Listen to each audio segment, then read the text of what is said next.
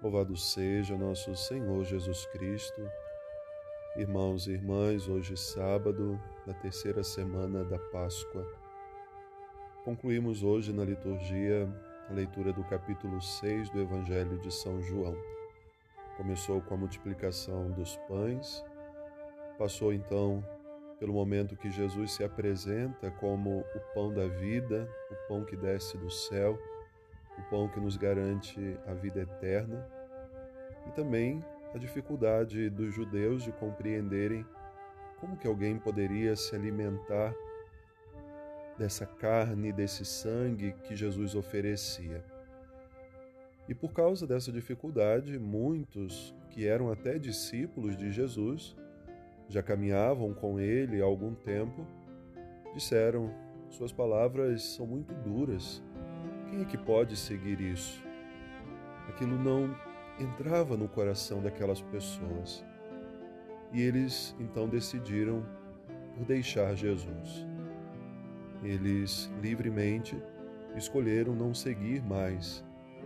Gostavam de estar com Jesus, da sua pregação, foram testemunhas de muitos sinais, mas o confronto com as palavras de Jesus que eles julgavam serem muito duras, fizeram então essa escolha: não permanecer.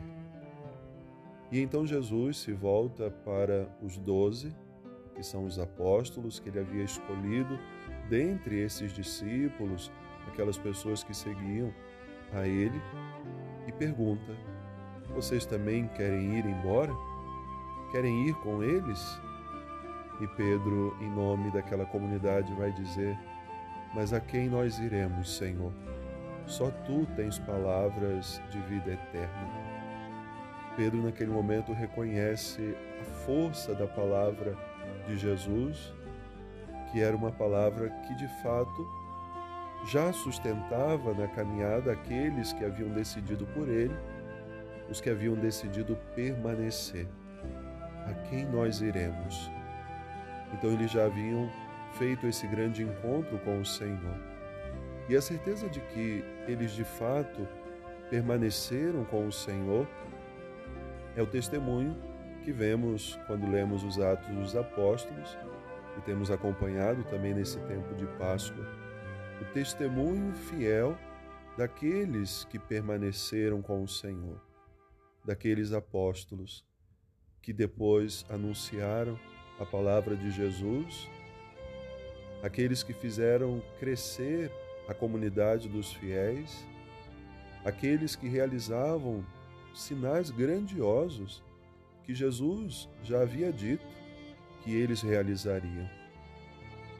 Hoje a liturgia nos apresenta dois milagres realizados por Pedro.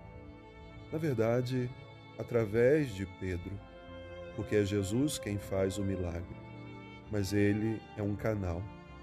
Como nós somos chamados também a sermos canais. Quanta coisa boa a gente pode fazer na vida uns dos outros. Quanta coisa boa Deus pode fazer através de nós na vida das pessoas. Basta deixar-se conduzir por Ele. Basta fazer a vontade daquele que permanece conosco e que nos convida, permaneçam também em mim. Então, a nossa união com o Senhor, nossa intimidade com Ele, faz com que realizemos grandes obras e ajudemos também no caminhar de tantas pessoas, ajudamos a fazer com que Jesus seja mais conhecido e amado.